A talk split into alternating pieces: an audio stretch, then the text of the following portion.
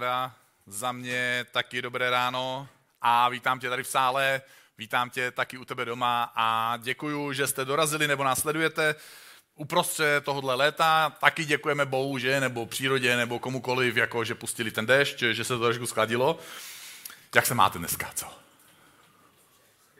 Jo, někdo, někdo se má i dobře, skvěle. Super, já jsem si pro dnešek vybral, vybral příběh Rachab, je to žena, je to jméno ženy, je to relativně krátký, prostý příběh. V Biblii zabírá přibližně jenom 20 vět, vzhledem k tomu, že, že Bible má tisíc stránek, tak, tak 20 vět je opravdu zanedbatelný, zanedbatelný opravdu kousek Bible, není to ani jedna stránka a pak je Rachab jako žena zmíněná přibližně třikrát v Novém zákoně a na jiných, no v Novém zákoně. Přesto její příběh ukazuje hodně, a je ve více ohledech eh, podobný našim vlastním dnešním příběhům, který my prožíváme. Příběhu eh, Rachab, který je sám o sobě eh, několik tisíc let starý, tak předchází mu dva jiné velké příběhy. Izraelci žijí 400 let v Egyptě a postupem času jsou místními vládci, tedy faraony, z, zotročení. Na konci tohohle období přichází Mojžíš a za dramatických okolností odvádí pravděpodobně až milion Izraelitů ze země otroctví do zaslíbené země, která je o několik set kilometrů dál a dá se to ujít za několik desítek dnů. Oni neměnili tehdy něco za nic, když odcházeli z Egypta do zaslíbené země, ale měli slíbeno něco mnohem, mnohem lepšího. Když za mnou třeba tady v ICF přijde někdo a řekne, Dane, eh, ty používáš takovou tu tabuli, někdy jste si možná pamatujete, že ji používám, eh, to je takový staromódní, eh, to bych chtělo vyměnit. A já říkám, kámo, já jsem hrozně moc pro, ale nevyměním něco za nic. Jestli mi chceš odvést teda z toho starého Egypta, musíš mi donést nějakou novou zaslíbenou zemi. A pak se můžeme spolu vydat na nějakou, na nějakou cestu. Mně nestačí opustit jenom něco. Já vždycky se snažím, a myslím si, že to děláme každý z nás v našem životě, že se snažíme opustit něco, protože chceme jít za něčím lepším. Já jsem pro něco udělat, něco změnit, ale ne výměnou za nic.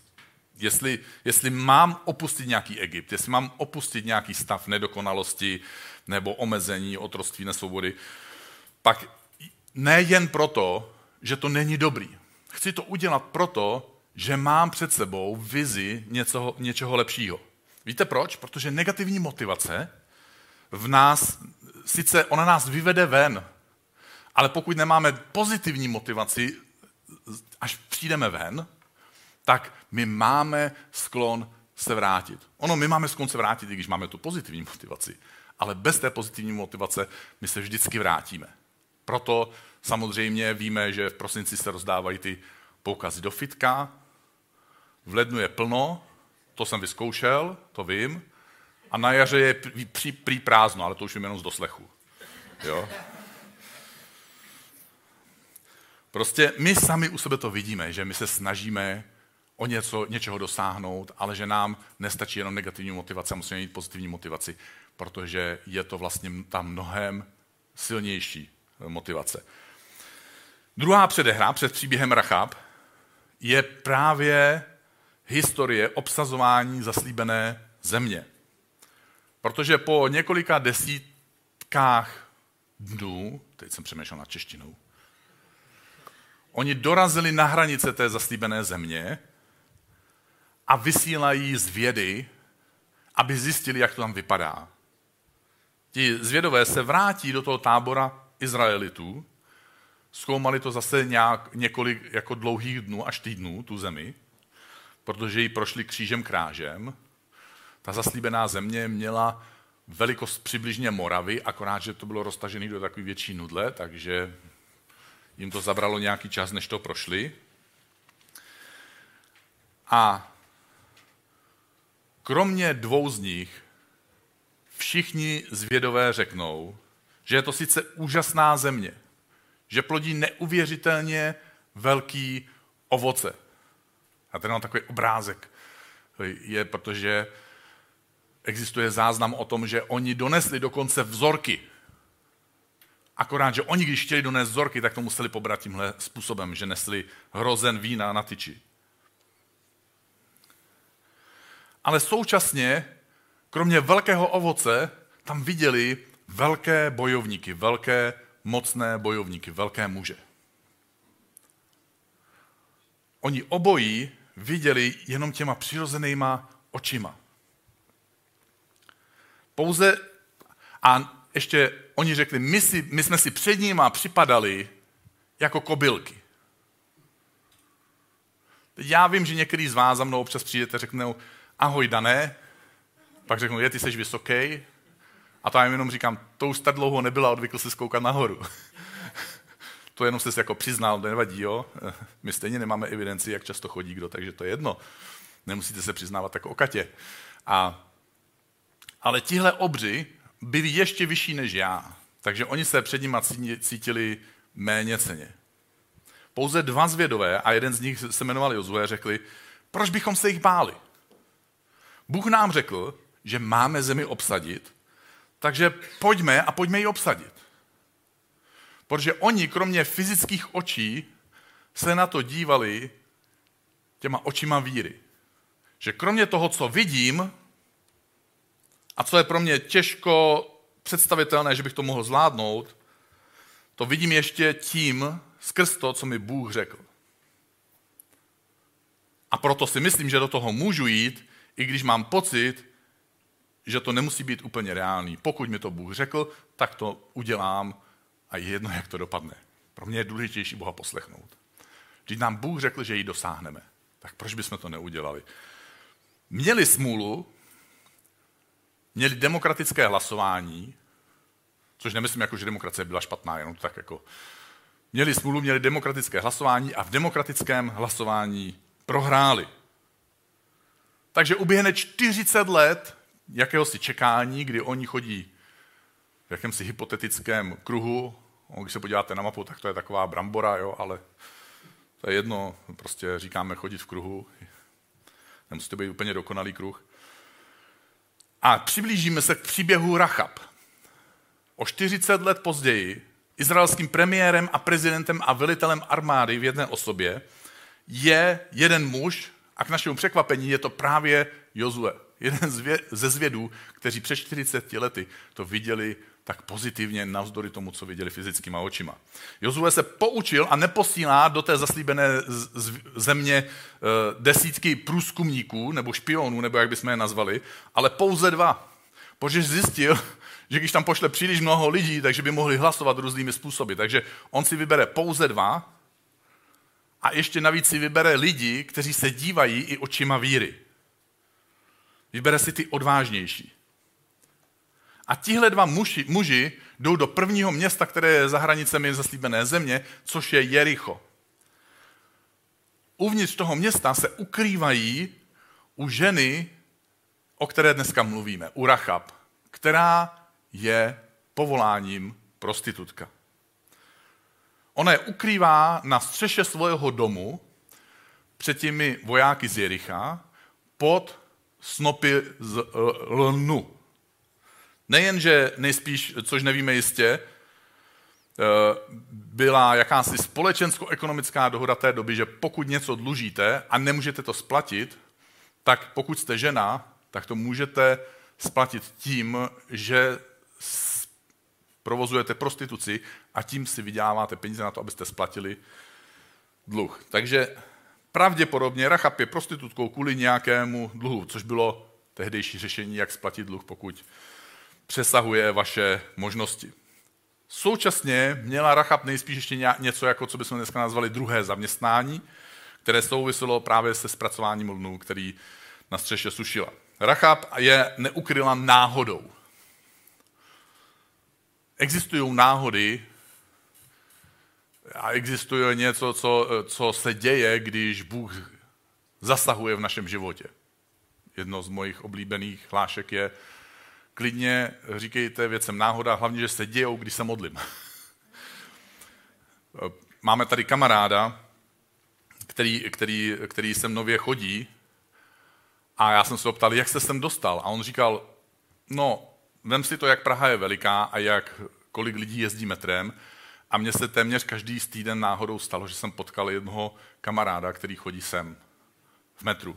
A tak vždycky v metru jsme si popovídali náhodou o tom, kam chodí, proč tam chodí, co mu to dává. Začali jsme se bavit o Bohu a já jsem sem přišel.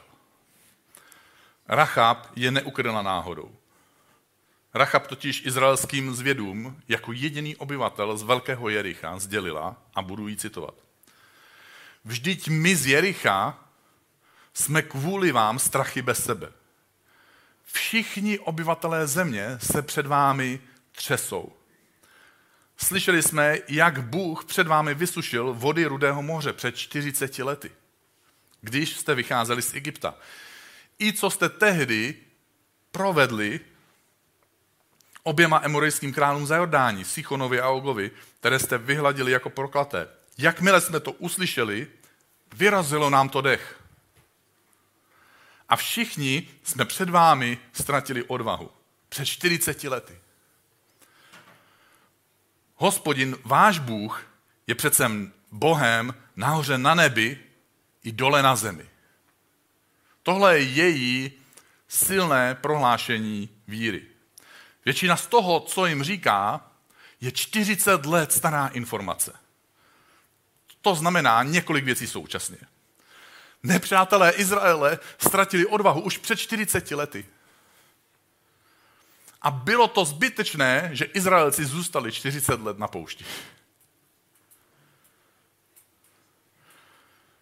Protože Izraelci uvěřili zvědům, kteří viděli věci pouze fyzickýma očima.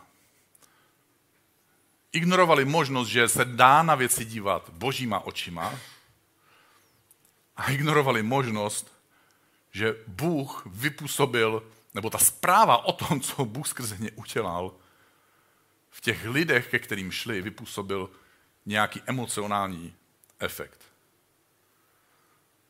Znamená to, že Jozue udělal dobře, že poslal pouze dva zvědy rovnou do města a ukazuje se, jak náhoda se stala těm, kteří měli odvahu tam jít. Protože náhodou v tom velkém městě potkali jediného člověka, který měl tenhle druh víry.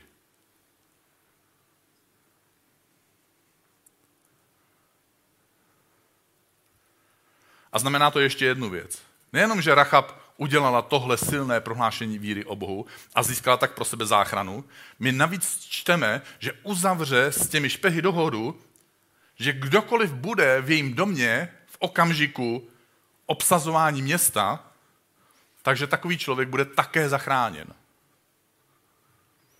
Její víra v to, že se to stane, byla neotřesitelná. Ona s tím počítala, že tak to proběhne. A tak uzavřela tenhle druh dohody. A my později čteme, že její rodina se ukryla v jejím domě, což ovšem znamená, že podobně jako ona vyznávala svoji víru před lidmi, kteří věřili ve stejného Boha jako ona, ona musela poté také vyznávat svoji víru před lidmi, kteří nemuseli zákonitě věřit ve stejného Boha. Před lidmi ze své rodiny. A nejenom, že její rodina nevěřila stejným způsobem jako ona. Její rodina, na rozdíl od těch vojáků možná, znala status, povolání, kterým se živila. Věděli, proč se tak musí živit. Věděli, jak dlouho se tak živí. Věděli možná, jak často k ní muži přichází domů.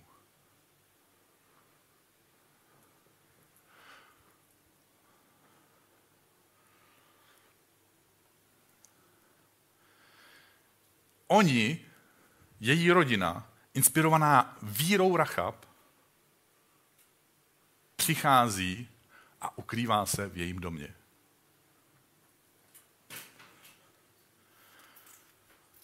Oni ji následovali v její víře.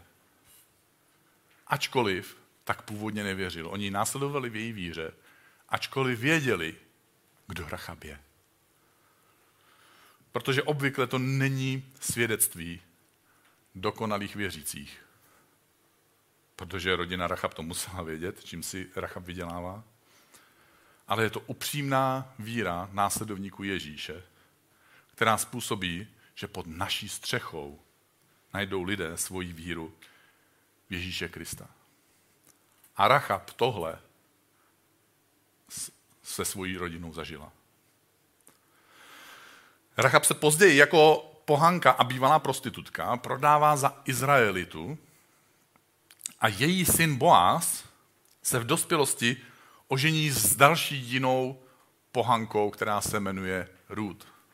Pro Židy je, je vzít si někoho z jiného národa zapovězená věc a kulturně velice neobvyklá. Přesto Rachab se stává, se přivdává do izraelského národa a její syn si později znovu bere jinou pohanskou ženu a je to další jiný úžasný velký příběh Bibli, kterému je tentokrát věnovaná celá kniha v Biblii, jmenuje se Ruth. Tyhle dvě ženy, tyhle dvě pohanky, včetně Racha prostitutky, se později se dozvídáme, se stávají prababičkou Ježíše Krista. Pra, prababičkama Ježíše Krista. Odkaz víry Boázovi maminky, že pohané mohou najít spásu a že se mohou naroubovat na izraelský kmen, na požehnání, které Izrael má od Boha, přechází na další generaci. Rachab nejenom, že věřila sama pro sebe, Rachab nejenom, že vydávala svědectví o velkém Bohu ve své rodině, Rachab také předala životní odkaz, který pokračoval, když ona už nežila. Jaký odkaz víry předáváš lidem kolem sebe a další generaci ty? Ukazuje to taky na krásu tehdejší židovské komunity, která nejenom, že přijala uprchlíka z nepřátelské strany, ale poskytla mu plná práva. Příběhu Ježíše Krista se Rachab a Rud stávají právě prababičkami.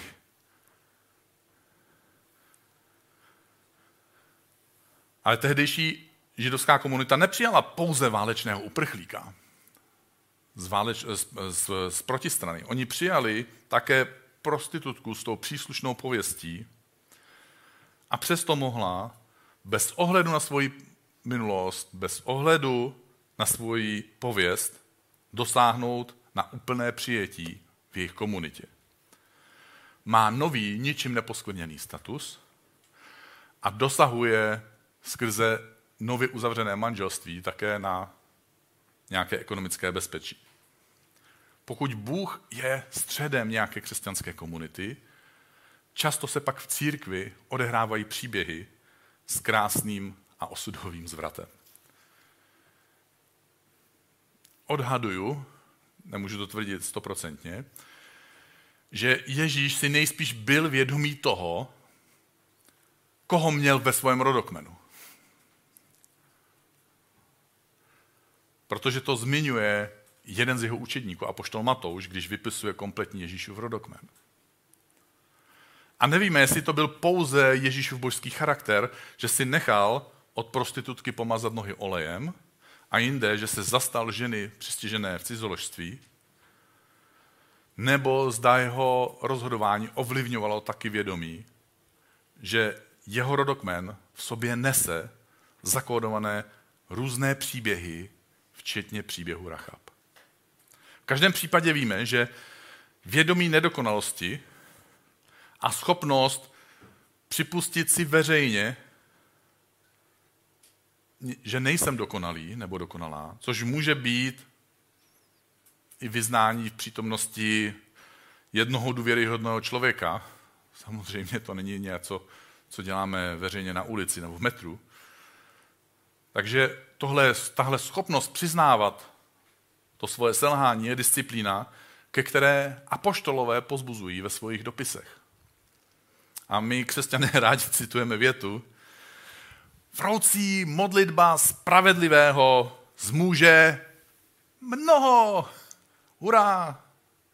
A téhle krásné větě předchází jiná věta. A tam je napsáno, vyznávejte si navzájem své hříchy a modlete se jedni za druhé, abyste byli uzdraveni.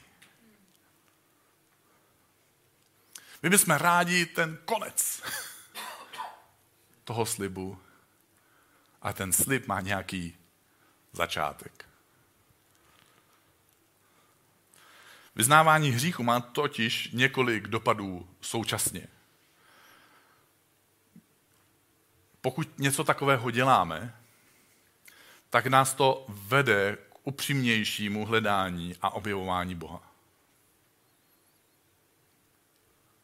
Protože jako nedokonalý člověk hledáš jiného Boha. Doufáš v jiného Boha a nacházíš jiného Boha. Zvyšuje to naši transparentnost u druhých lidí. A naše rozhodnutí jsou častěji a silněji ovlivňována tím, co by Bůh chtěl a méně tím, co někdy chce naše bezbožné já, protože my máme dvě já, to jedno bezbožné a jedno zbožné, že? Současně s tím, taky podle statistického průzkumu eh, muže, který se, americ, amerického autora, který se jmenuje Daniel Ayem, což je krásný jméno, za prvý, protože Daniel je hezký jméno a Ayem eh, je, je já jsem. Takže taková hezká věc, mě to pobavilo, když jsem viděl název té knížky a potom autora. Tak on ve své knížce, která se jmenuje No Silver Bullets, to znamená neexistují zázračná řešení, když to volně přeložím, v, eh, zmiňuje, že schopnost vyznávat svoje hříchy vede k jednomu dalšímu překvapivému efektu. Lidé, kteří mají sklon vyznávat své hříchy, mají statisticky větší sklon sdílet se s druhými o Ježíši. Wow. Nás samozřejmě může napadnout, počká, počká, vyznávat svoje hříchy, to by měl asi ten člověk, který k Bohu přichází, že jo?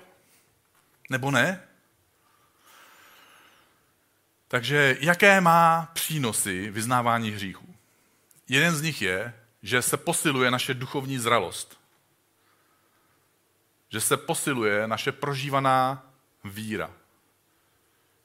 Že se, zesil, že se zesiluje, že se změkčuje naše srdce. Také jsme autentičtější, když vyznáváme svoje viny, někde přiznáváme svoje hříchy. Protože ano, není to špatný předpoklad, eh, že někdo, kdo přichází k Bohu, vyznává svoje hříchy, ale platí to i pro nás, kteří jsme dlouho věřící. Možná, že pro nás to platí mnohem, mnohem víc. Protože se díky tomu prohlubuje naše zralost, tedy vědomí závislosti na božím odpuštění. A ne na tom, jaký jsme úžasní, jaký kázání jsme měli, kolik z Bible toho známe, jak moc vlastníme pravdu, jak moc neděláme to, co tamti. Následně nás to taky veze, vede k touze podělit se o takovouhle osvobozující zkušenost s dalšími. Protože to je jeden z rozměrů následování Ježíše Krista který transformuje tu naši intelektuální polohu víry do naší víry, kterou prožíváme osobně. A jak jsem to zmínil, způsobuje to nějakou měkkost srdce, teda schopnost souznít s člověkem nebo s duší člověka, který hledá. Protože nás to sesazuje z postoje dokonalých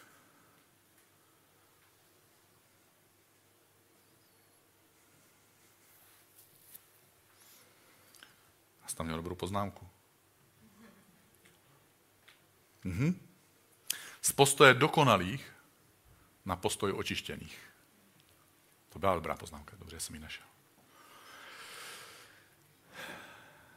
A jak jsem to už zmínil, křesťana jeho schopnost vyznávat hříchy dělá relevantním a autentickým. Pokud je v církvi a v křesťanské komunitě takovýchhle lidí dokonce víc, když to náhodou stane, tak atmosféra v takové komunitě se proměňuje. A noví lidé, podobně jako Rachab, zažívají přijetí, dostávají novou příležitost, mají nový status a tím pádem často i nový příběh.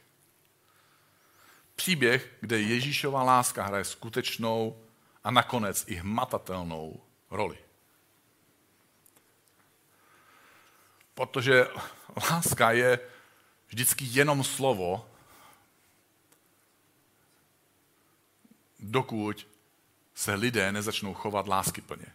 Tehdy se láska ze slova promění na sloveso. Teď už jenom dva krátké postřehy o téhle výjimečné ženě Rachab, která v nás může i s odstupem tisíců let spouštět myšlenky na Boha, který se za tisíciletí nezměnil a zůstává stejným Bohem ve starém i v novém zákoně. Bohem, který nehledí na tvoji minulost, na moji minulost, ani na tvůj současný status, ani na tvoje selhání, ale který je otevřený myšlence tobě a mě odpustit a začít s námi psát nový příběh. Je to autor knihy Židům, který Rachab zařazuje do dlouhého a jmenovitého seznamu božích hrdinů a následně pokračuje. Poté, co vymenuje hodně těch jmen, tak se dostane právě do téhle části vírou. Nevěstka Rachab pokojně přijala špehy a tak nezahynula s neposlušnými. A pak si pokládá takovou řečnickou otázku.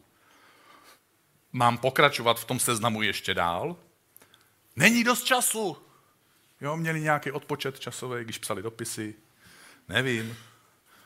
Abych vyprávěl o Gedeonovi, Barákovi, Samsonovi, Jiftáchovi, Davidovi, Samuelovi a prorocích z nějakého důvodu, a pár jich tady dneska zaznělo, na Racha byl čas zmínit její příběh a na ostatní tomu autorovi dopisu Židům nezbyl čas. Nezbyl mu čas ani na nejslavnějšího izraelského krále Davida. Wow. Bůh nehledá slavné, ale oslavuje ty, kdo ho hledají. A úplně nakonec, evangelista Matouš, když vyjmenovává už zmíněný Ježíšův rodokmen, tak píše, Salmon splodil Boáze z Rachab, Boaz splodil Obéda z Růd, Obed splodil Jišaje a tak dále a tak dále. Všude ve starém zákoně, i ve zmínkách v novém zákoně, v dopisu Židům a u poštole Jakuba, když se zmiňuje Rachab, tak je tam připsáno prostitutka Rachab. Tohle je jediné místo v Bibli, kde je tenhle přívlastek vynechaný. Já věřím, že když Bůh se dívá na tebe a že když Bůh se dívá na tebe, kdo následuješ, že když Bůh se dívá na mě, tak v jeho pohledu odpadají tyhle lidské přívlastky. Přívlastky postavené na naší minulosti, přívlastky postavené na našem statusu, přívlastky postavené na tom, jak nás lidé nebo my sami vidíme. Přívlastky, které nám dávají naše vzpomínky, přívlastky, které nám dávají lidé, kteří, které nemáme rádi, ale taky bolestivě přívlastky, které nám dávají lidé, kteří nás mají rádi. Přívlastky, které nám dává naše ego a přívlastky, které nám dává nepřítel Boha a lidí. Bůh se dívá na tebe tímhle unikátním způsobem. Ty seš ty bez těch přívlastků. Bůh už nevidí prostitutku Rachab, vidí Rachab, která spolu se Salmonem přivádí na svět chlapce jménem Boaz. Vidí Ježíšovu prababičku Rachab. Vidí ženu, která vírou přijala boží posly, která vírou přijala boží záchranu. Vidí ženu Rachab, která pomohla svojí rodině k záchraně a k možnosti poznat a následovat Boha aby její rodina našla záchranu skrze stejnou víru, která naplnila i její nitro. A podobně Bůh vidí tebe. Podobně Bůh vidí mě. Vidí v tobě boží příběh, který se propisuje do tvojeho životního příběhu. Vidí v tobě boží víru, která je tvojím průvodcem na tvojich životních křižovatkách. Vidí odvahu sdílet naději o Ježíši s lidmi kolem nás. Bůh tě vidí a miluje tě a Bůh má pro tebe budoucnost. Já bych se hrozně rád s tebou a za tebe modlil, takže jestli chceš, tak se pojď se mnou postavit. Bože, děkujeme ti, že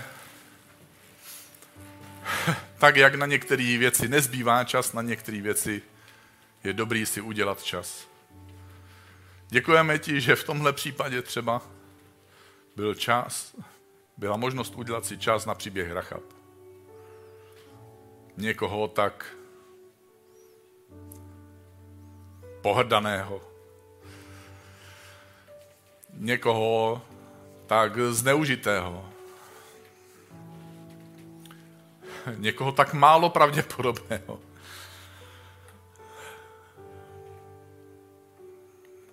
Někoho skoro neviditelného.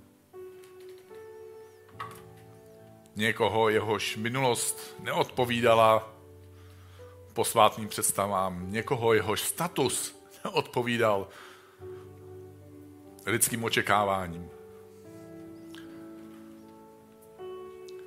Bože, děkujeme ti, že my dneska můžeme nacházet sami sebe v tomhle příběhu. Můžeme nacházet tohle momentum, tuhle příležitost, tuhle výsadu, že nás vidíš stejnýma očima, že jsme přijatý podobným způsobem, že máš pro nás podobnou příležitost a že máš pro každého z nás a lidí kolem nás tenhle druh záchrany, kdy my tě můžeme nějakým způsobem poznávat kdy můžeme v sobě objevovat víru v neuvěřitelného, velkého a milujícího Boha. Že se můžeme naroubovat na požehnání Izraele a že skrze Ježíše Krista můžeme mít všechny boží požehnání. Že je nám odpuštěno, že jsme přijatí, že máme budoucnost, že nemáme přívlastky, že jsme tvoji synové a dcery. A že něco z našeho života předáme další generaci, lidem, kteří přichází po nás. Bože, my ti dáváme tenhle okamžik a chceme ti poděkovat. Díky Ježíši. Přijímáme tvoje požehnání. Přijímáme tvoji záchranu. Přijímáme tvoje odpuštění.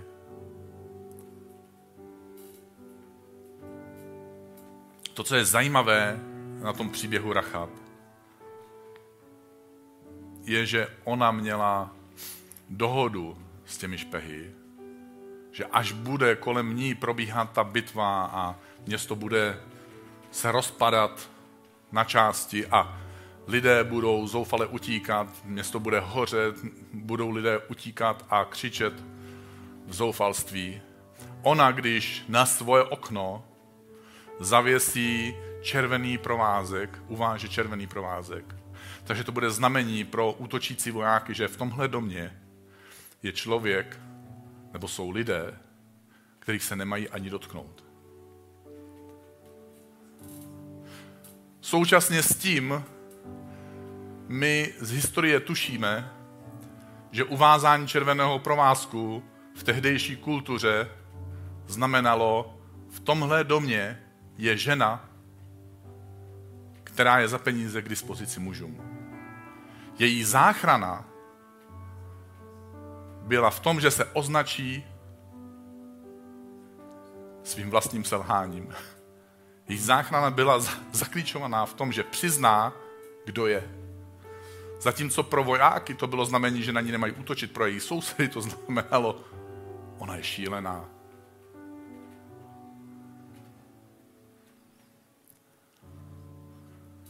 Tohle je tvoje a moje cesta. Bože, my ti chceme přiznat, že nejsme dokonalí. A děkujeme ti, že přiznání naší nedokonalosti, přiznání našich selhání je právě ta cesta, která nás přibližuje k tobě.